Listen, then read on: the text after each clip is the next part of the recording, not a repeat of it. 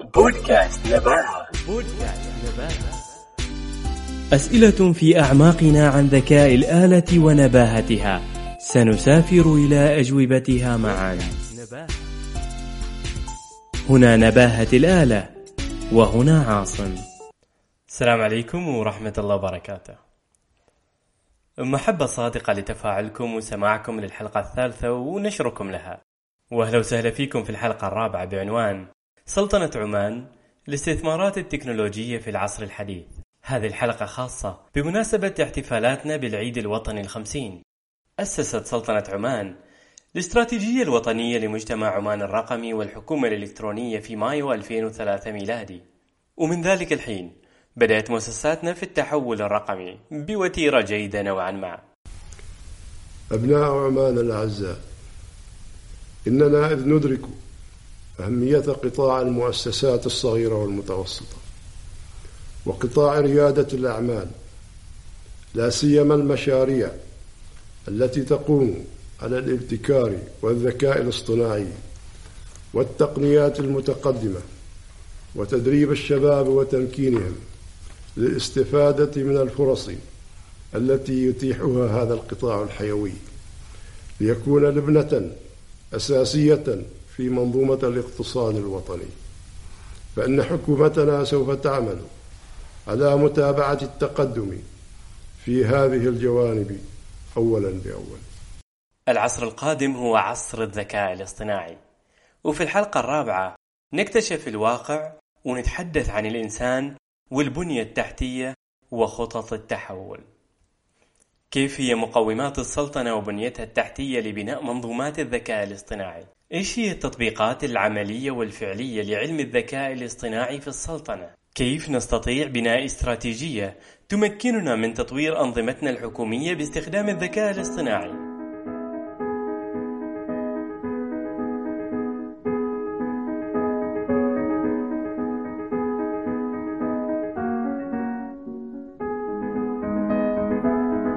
يسعدنا في هذه الحلقة الاستثنائية نستضيف الدكتورة زهرة بنت راشد الرواحية مديرة دائرة بناء القدرات الابتكارية في وزارة التعليم العالي والبحث العلمي والابتكار وهي المدير التنفيذي لأكاديمية الذكاء الاصطناعي حاصل على الدكتوراه من جامعة ساسكس البريطانية في تطوير استراتيجيات الذكاء الاصطناعي للمؤسسات ومشاركة في عدد من المؤتمرات وتقود أمان المساهمات المجتمعية في رفع معدلات المعرفة في مجال الذكاء الاصطناعي بمواقعها وحساباتها في برامج التواصل الاجتماعي.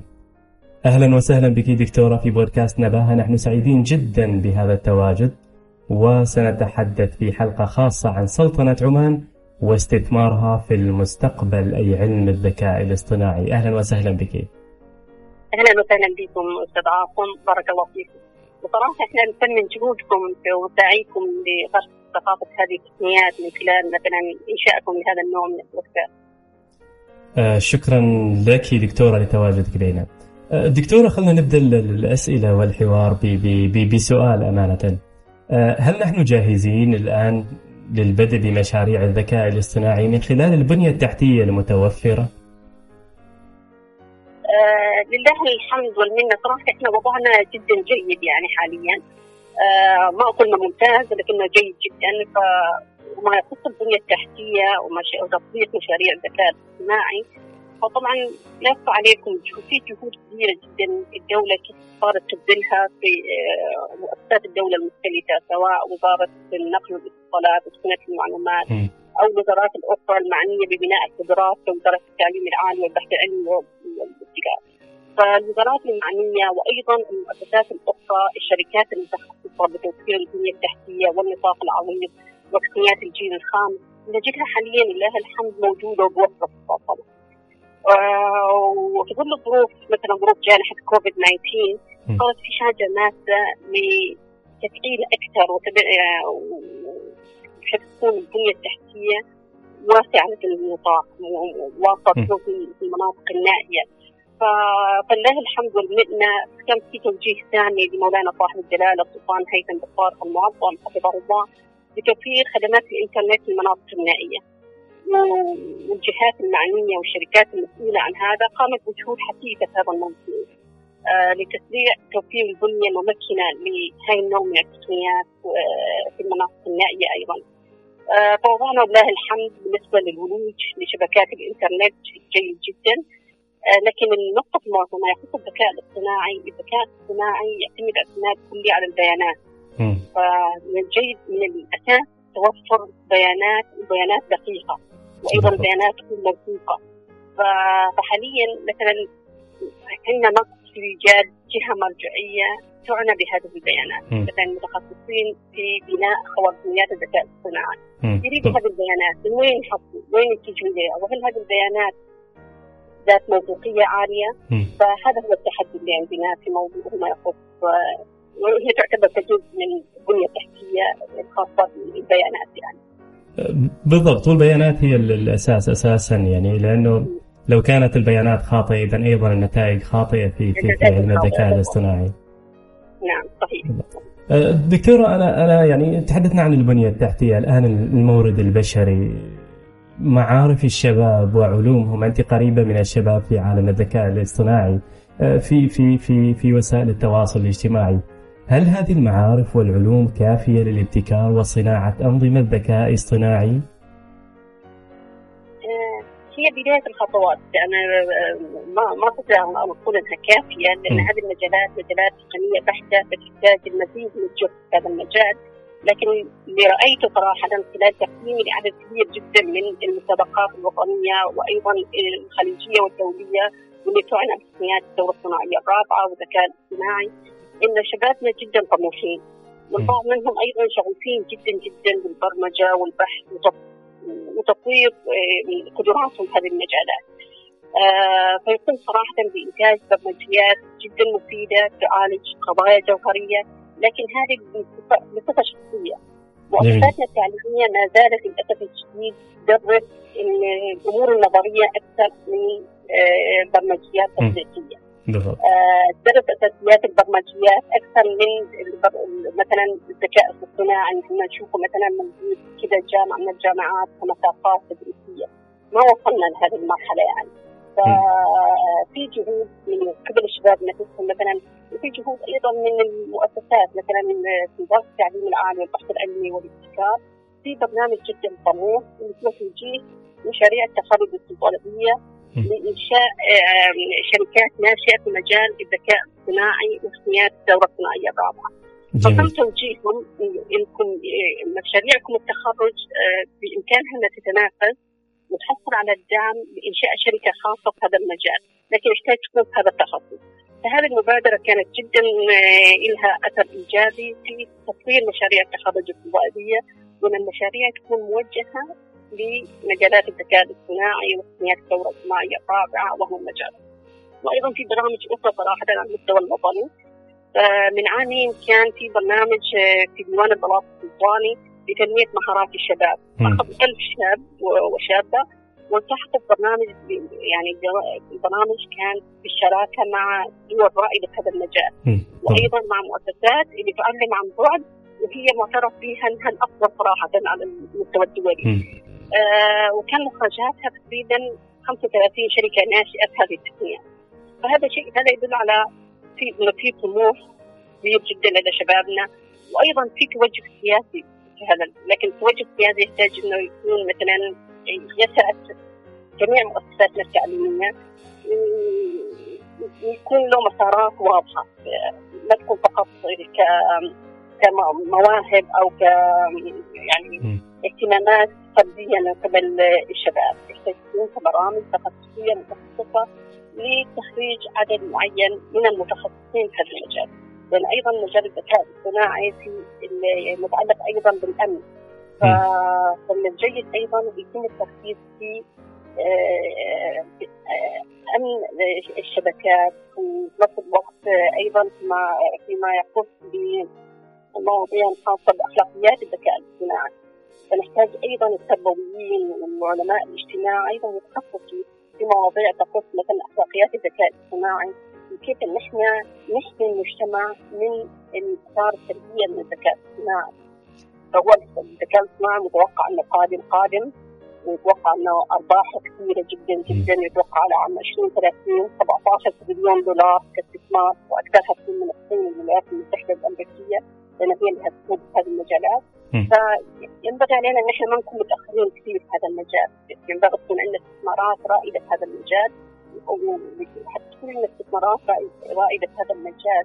أيضا نحتاج تكون عندنا قوة بشرية قادرة على التعامل مع هذه البيئة.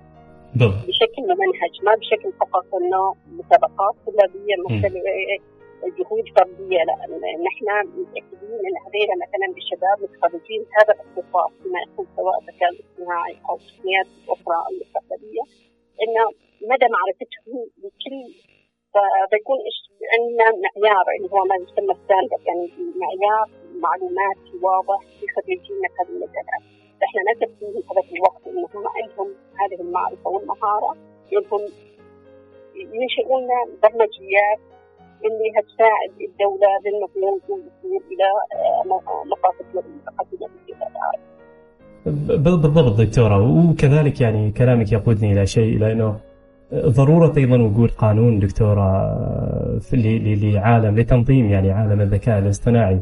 يعني في إحدى المؤتمرات كان أحد المتحدثين يتحدث إنه في غياب القانون في حالة أحد السيارات يعني اللي هي السيارات الذكية التي تعتمد على الذكاء الاصطناعي. لنفترض صدمت شخص ما من هو المسؤول في كانت إنها هي يعني كانت في في وضعية ال automation driving بالضبط. فمن فمن المسؤول في القانون؟ فلذلك وجود القانون مهم جدا أيضا كذلك لتنظيم هذه العملية لحفظ الحقوق في, في النهاية. هو يعني موضوع الذكاء الاصطناعي متشعب جدا ويدخل في جميع الاختصاصات فمثلا حاليا مثل ما تفضلت ذكرت موضوع القانون والتشريعات وهالمجرة في المواضيع الطبية في المواضيع التعليمية في الأمن الوطني في امور كثيرة جدا في استكشاف استهلاك سواء المياه أو الموارد. فجميع هذه الأشياء يعني الذكاء الاصطناعي له دور كبير واساسي فيها. فلذلك هي هي ما تخصص فرد يعني تخصص للمتخصصين في مجال الحواسيب وهذه المجرة. فجميع التخصصات بالامكانيات المسار المسارات حسب اختصاصهم يعني. ويدرسوا موضوع الذكاء الاصطناعي. بحيث انه نكون يعني شبابنا يكونوا مهيئين كوارثنا الوظيفية القادمة مثلا يكون الوظائف فيها عدد كبير جدا من الوظائف هتكون اعتماديه على آه القادرين على التعامل ببرمجيات الذكاء الاصطناعي. فنحتاج لهؤلاء الأشخاص اللي هم متمكنين لقياده المستقبل. فالمستقبل نتوقع يكون نوعا ما مختلف عما نعيشه اليوم. لاحظنا إحنا مثلا موجة الإنترنت واللي صار فيها. فهذه يعني مثلا نتوقع التقنيات المستقبليه تكون اعتماد على الذكاء الاصطناعي كبير جدا وتحتاج من الخبرات الوطنيه المؤهلة للتعامل معها. أكيد دكتورة هو عصر جديد يعني عصر جديد من التكنولوجيا الذكاء الاصطناعي دكتورة خلينا نتكلم عن المشاريع العمانية الرائدة في في مجال الذكاء الاصطناعي.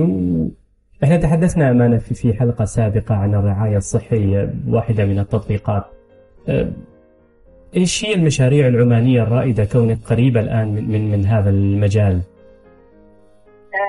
من أفضل المشاريع الرائدة في هذا المجال صراحة مشروع تلقيح النخيل باستخدام تقنيات الطائرة هذه السياره بدون طيار. الدرون فالدرون هي كآلة تسير بدون طيار لكن المحرك الأساسي واللي ينفذ الأوامر هو البرمجة اللي فيه المختصه أو المعززة بتقنيات الذكاء الاصطناعي. فالبرنامج المعزز بالذكاء الاصطناعي يسير الدرون بتلقيح مشروع مليون نقلة. تلقيح مليون نقلة إذا التلقيح الاعتيادي كم كم ياخذ من الوقت والجهد والمال؟ فهذا من المشاريع الرائدة جدا اللي فيه استثمار كبير جدا. وفي يعني سرعة في إنجاز العمل دقة في دخول النتائج بالفعل على حسب ما الواحد يريدها بالضبط فهي مثلا تلقح وفيها تصوير وهلم جرة لتأكد أن العملية تمت بنجاح بأقصى درجة. وطبعا مثل ما تعرفون البرنامج الرائد اللي خصص للفحص المبكر لسرطان الثدي لدى النساء وحقق أيضا نجاح كبير جدا بدل الانتظار ومواعيد التشخيص بفترات طويلة جدا وهو وصل دقة في التشخيص سرعه الأداء عملية التشخيص لاعداد كبيرة جدا من المرضى تتم بسهوله في ثواني يعني. بالضبط. فهذا أيضا آه، كان من البرمجيات أو من التطبيقات الرائده اللي طبقت في أيضا في عده صراحة وزارة التعليم العالي والبحث العلمي والاستشهاد قامت بدعم عدد من الجامعات والكليات بعمل بحوث متخصصه في موضوع ال- الذكاء الاصطناعي. جميل. فمثلا في جامعة السلطان قابوس في بحث لفرز آه، فرز التمور إلى انواعها المختلفه مم.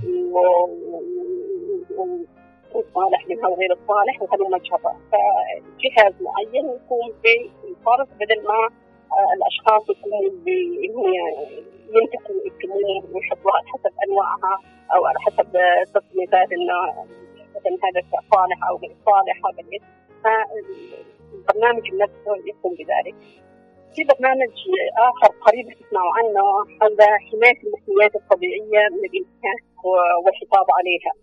آه، ففي جهود كثيرة وطنية للحماية حماية المحميات والوعي وغيره من آه، لانها كصون للطبيعه يعني. مم. آه، فأحد الشباب صراحة من مشاريع التخرج الطلابيه قام بمبادرة إن يكون برنامج ذكاء اصطناعي يراقب وفي نفس الوقت يحلل حركة هاي ال- الحيوانات ويتبعها في نفس الوقت يرسل للمعنيين آه، بيانات تفصيلية عنهم آه، وفي نفس الوقت إذا في أي توقعات مثلا لأشخاص معينين آه، حاولوا انتهاكهم بطريقة أو أخرى.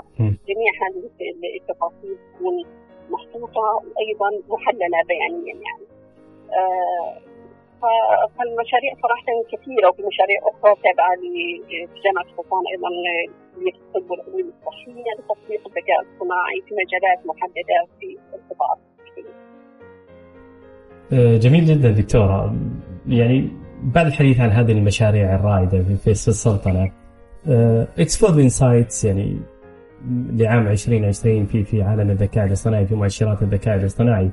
آه، أظهرت تقدم للسلطنة. الآن السلطنة آه، في ال- ال- المركز الثامن والأربعين آه، من بين 171 دولة. كي- كيف تقرأين هذا التقدم في, في هذا المؤشر؟ هو صراحة بالجهود الكبيرة اللي بذلت الآونة الأخيرة وموضوع يعني والله الحمد رب يعني مشكلة تحولت الجانحة تحولت إلى يعني شيء إيجابي يعني في موضوع خطط الدولة في تمكين نوع ما لاستخدام التقنيات المختلفة. قدرنا أن نعمل عن بعد. وقدرت قدرت مدارسنا والله الحمد لله أن بعض منها تعاني لكن العدد كبير منها إنها تدرس عن بعد بطريقة أو أخرى بالتعليم المدمج واعتمدت على التقنيات المختلفة. فهذا أعطى أثر إيجابي للمؤشرات الخاصة ب- بهذا المؤشر كيف جاهزية الحكومات لمشاريع الذكاء الاصطناعي. فالبيانات كانت ال- الدولة ولله الحمد قادرة تسير آه، باستخدام التقنيات المتقدمة هذه آه، سواء العمل عن بعد سواء التعليم عن بعد سواء التواصل و- المحلي وال- والخارجي. بكل سلاسة وسهولة عن بعد فكل هذه كانت مؤشرات يعني وضحت أن لدى السلطنة بنية تحتية جيدة. وصراحة المعيار وضح أن فوق 80% إحنا جاهزين من ناحية البنية التحتية. الله. والمعيار الآخر مثلا قام بقياس جاهزية الموارد البشرية. قدرة شبابنا على تبني هذه التقنيات حتى إذا ما كانت عندهم المعرفة الحالية لكن هم قادرين على تعلمها ومؤسساتنا هل لها الإمكانية أنها تعلم وتعطي هذه المهارات. نفس الشيء النتيجة كانت عند الثمانينات بالمئة فهذا شيء جيد جدا. عندنا بنية تحتية آه، قوية عندنا جاهزية من ناحية مواردنا البشرية قدرتها على العطاء في هذا المجال. موضوع حجم الابتكار هو كان درجتنا في المتوسط عند الستينات. والسبب في ذلك إنه ما, عندنا كثافة فنية عالية، عندنا مثلا منتجات معينة ذات بوينت معين مثلا اذا انشئت سوقنا المحلي بسيط، قلنا عددنا بسيط آه، فنحتاج ننطلق من المحلية للعالمية. بحيث إن حجم الابتكار يكون أوسع، استخدامه أوسع وفي المجال. النقطة الوحيدة للأسف الشديد اللي إحنا يعني الدرجة فيها كانت يعني صفر. مقبلة نوعا ما. موضوع الرؤية مم. ولو انه صاحب الجلالة لديه رؤية سافده في كلمة الثانية ذكر أهمية التقنيات المستقبلية وأهمية الذكاء الاصطناعي وتطويعها في رؤية عمان 2040 آه لكن عدم وجود رؤية محددة مثلا عدد كبير جدا من الدول معظم الدول حاليا عندهم استراتيجيات مخصصة للذكاء الاصطناعي. فشيء معروف إن عندنا مسار واضح للذكاء الاصطناعي وتطبيقاته في مجالات محددة. واضحة جدا. واضحة فيها الاستثمارات. إحنا هذا ما واضح بعد. حاليا لله الحمد وزارة النقل والاتصالات وتقنيه المعلومات شكلت فريق عمل آه، آه، لإعداد الاستراتيجيه الوطنيه للذكاء الاصطناعي. وفق باذن الله تعالى إن تكون عندنا هذه الاستراتيجية حنرتفع مثلا 10 درجات أخرى في سهوله يعني. نحتاج فقط نوحد الجهود وباذن الله تعالى نتوقع العام القادم يكون أفضل من هذا العام. لا الحمد هذه السنة بقينا 11 مرتبة. السنة الماضية كنا مرتبه رقم 59 هذه السنة 48 فباذن الله تعالى ممكن نرتقي 10 إلى 20 مرتبة أخرى على العام القادم بحيث كان نكون في مطاف الدول المتقدمة في تطبيقات الذكاء الاصطناعي وتطبيقات التقنيات المتقدمة الأخرى كتقنيات الثوره الصناعية الرابعة، إنترنت الأشياء، الكوكب السحابيه وما إلى ذلك. جميل دكتورة. إذا يعني دكتورة أنا أنا أختم بسؤال. يعني الحوار كان شيق وجميل. أه، دكتورة الآن عصر حديث من التكنولوجيا عصر متسارع جدا. كيف يستطيع الشباب الآن مواكبة هذا العصر؟ المأمول من الشباب في أشياء كثيرة جدا. ف يعني إحنا نؤمن بالشباب. فالشباب هم مستقبل الأمم ومعظم الأمم ما تصير إلا بسواعد أبنائها الأوفياء والوفاء فقط ما يكفي لازم يكونوا مجدين فالمستقبل من أبناء وبنات عمان فطرحنا عليهم أنهم يشمروا سواعدهم وأيضا اذهانهم يلتحقوا بالبرامج التعليمية الواعدة مثل هاي النوع من التخصصات.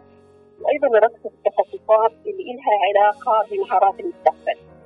وأيضا صراحة كنصيحة لي قوية لشباب عمان لأبنائنا انهم ما ينتظروا الجامعات والمؤسسات التعليمية إنها تدرس تخصصات ومسارات معينة في هذه التقنيات الرائدة، مثلا حاليا إحنا مقبلين على ما يسمى الكوانتم كمبيوتنج اللي هو الكمبيوتر سريع جدا جدا سرعته 1000 أكثر من 1000 سرعه الحواسيب الحالية. بالضبط. فاذا إحنا مقبلين على هذا النوع من التقنيات المتقدمة بالذكاء الاصطناعي فبكل سهولة خوارزميات الذكاء الاصطناعي ما راح تحتاج من الوقت والجهد لانتظارها على أساس إنها مثلا برمجه معينه حاطها لأن الحواسيب هتكون سريعة جدا جدا. آه فشبابنا عليهم يكونوا مبادرين لتعلم من المصادر العالمية، صراحة مثلا أي خاصه platform معين بامكان الواحد يتعلم عن ال quantum computing وعن الذكاء الاصطناعي وعن تقنيات معينة ويدخل في سيرفراتهم يدخل في اجهزتهم عن بعد ويتعلم من هذه التقنيات. يريد متخصصين في هذه التقنيات. النظام الأكاديمي في أي في أي دولة ياخذ له وقت لين ما يعتمد برامج معينة انها تكون كمساقات تعليميه في الجامعات.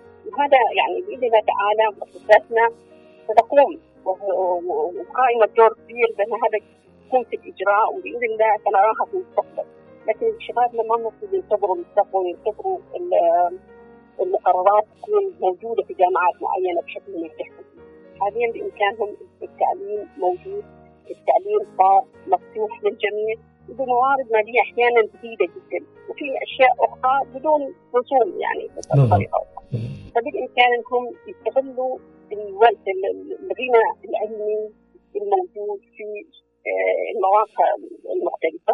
وأهم شيء انهم ياخذوها من المصادر الموثوقة والعالمية اللي يعني ما ياخذوا من أي موقع فقط ياخذوا من مثلا الشهادات اللي هي تكون معتمدة من قبل مؤسسات عالمية معروفة عالميا بالتخصصات في هذه المجالات. وهذا يعطيهم يعني إذا هم حاليا مثلا يكونوا كثيرين باحثين عن عمل. أنا اعطيهم نفسهم تخصصهم الذاتي من قبل شبابنا. بامكانهم انهم يدرسوا التخصصات من مؤسسات رائدة وهي المؤسسات نفسها بامكانها توظفهم سواء في دولهم أو في غير دولهم أو عن بعد يكونوا هم متمكنين من هذه الاختصاصات وحاليا مثلا سواء التوظيف أو غيره الكثير والكثير يتوظفوا عن بعد. يكون العمل عن بعد حاليا خاصة في الاختصاصات البرمجيات والتقنيات هذه بكل سهولة ممكن. يعني الواحد ممكن يبرمج في بيته ويرسل البرنامج إلى أي دولة أخرى طالبه هذا البرنامج بطريقه أخرى. عن طريق المنصة آلية العمل نتوقع إنها تتغير فالمنصات صارت مفتوحة. العمل هيكون مثلا حسب خبرة الواحد حسب وجودته. وممكن يثقوا هم المؤسسات الرائدة الأخرى. أحيانا كثيره تثق في المسارات الدولية اللي هو آه، الشركات الشهادات اللي تعطى من قبل الشركات الرائدة أكثر من الشهادات اللي تعطى من مؤسسات معينة. هم يعني ما زالوا لا يثقوا فيها بطريقة أخرى. فشبابنا هذا مجال مفتوح جدا لهم انهم يعني يمكنوا نفسهم من هذه التخصصات من خلال اقتناعهم بالشهادات الدولية في هذه المجالات ويجعلهم موجودين في السلطنة من خلال بوابات التعلم المفتوحة الكثيره الموجوده اونلاين وهذا تكون داعم لهم إنهم يعني تفتح أساس كبيرة لإيجاد فرص عمل فرص عمل ذهبية صراحة تكون لأنها في مجالات في مجالات القليل متمكن فيها يعني. أكيد دكتورة يعني الآن أصبحت معظم جامعات العالم يعني فيها تخصصات علمية للذكاء الاصطناعي مثلا أو لأي تخصص آخر بإمكانك دراستها عبر الإنترنت ولكن. ضروري جدا تتذكر بأن هذا هذه الدراسة بهذه الجامعة معتمدة. نعم بالضبط. سعداء جدا دكتورة. أنا أشكرك جزيل الشكر لوجودك بيننا ولهذا الوصال والتواصل وهذا الحديث وكمية المعرفة أمانة اللي تنقليها آه، عبر بودكاست نباهة في هذه الحلقة الاستثنائية بمناسبة العيد الوطني الخمسين. شكرا لك دكتورة. شكرا لكم شكرا على جهودكم وسعيكم النبيلة وبإذن الله تعالى هذه الجهود كلها ستؤتي ثمارها وترتقي بعمان تكون في مصاف الدول المتقدمة. ويكون اعتمادنا أكثر على طبعا الأقتصاد المبني على المعرفة تحقيقا لرؤية عمان 2040 باذن الله تعالى.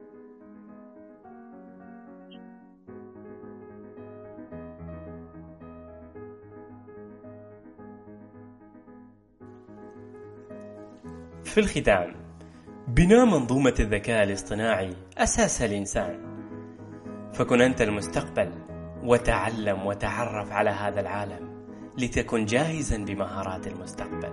عمان تحتاجنا لنستمر في بنائها. لا تنسوا تقييم البودكاست وإضافة تعليقكم ونشر المعرفة معنا. ممنونين جدا لهذا السماع وراح نلتقي فيكم في الحلقة الخامسة. دمتم في رعاية الله.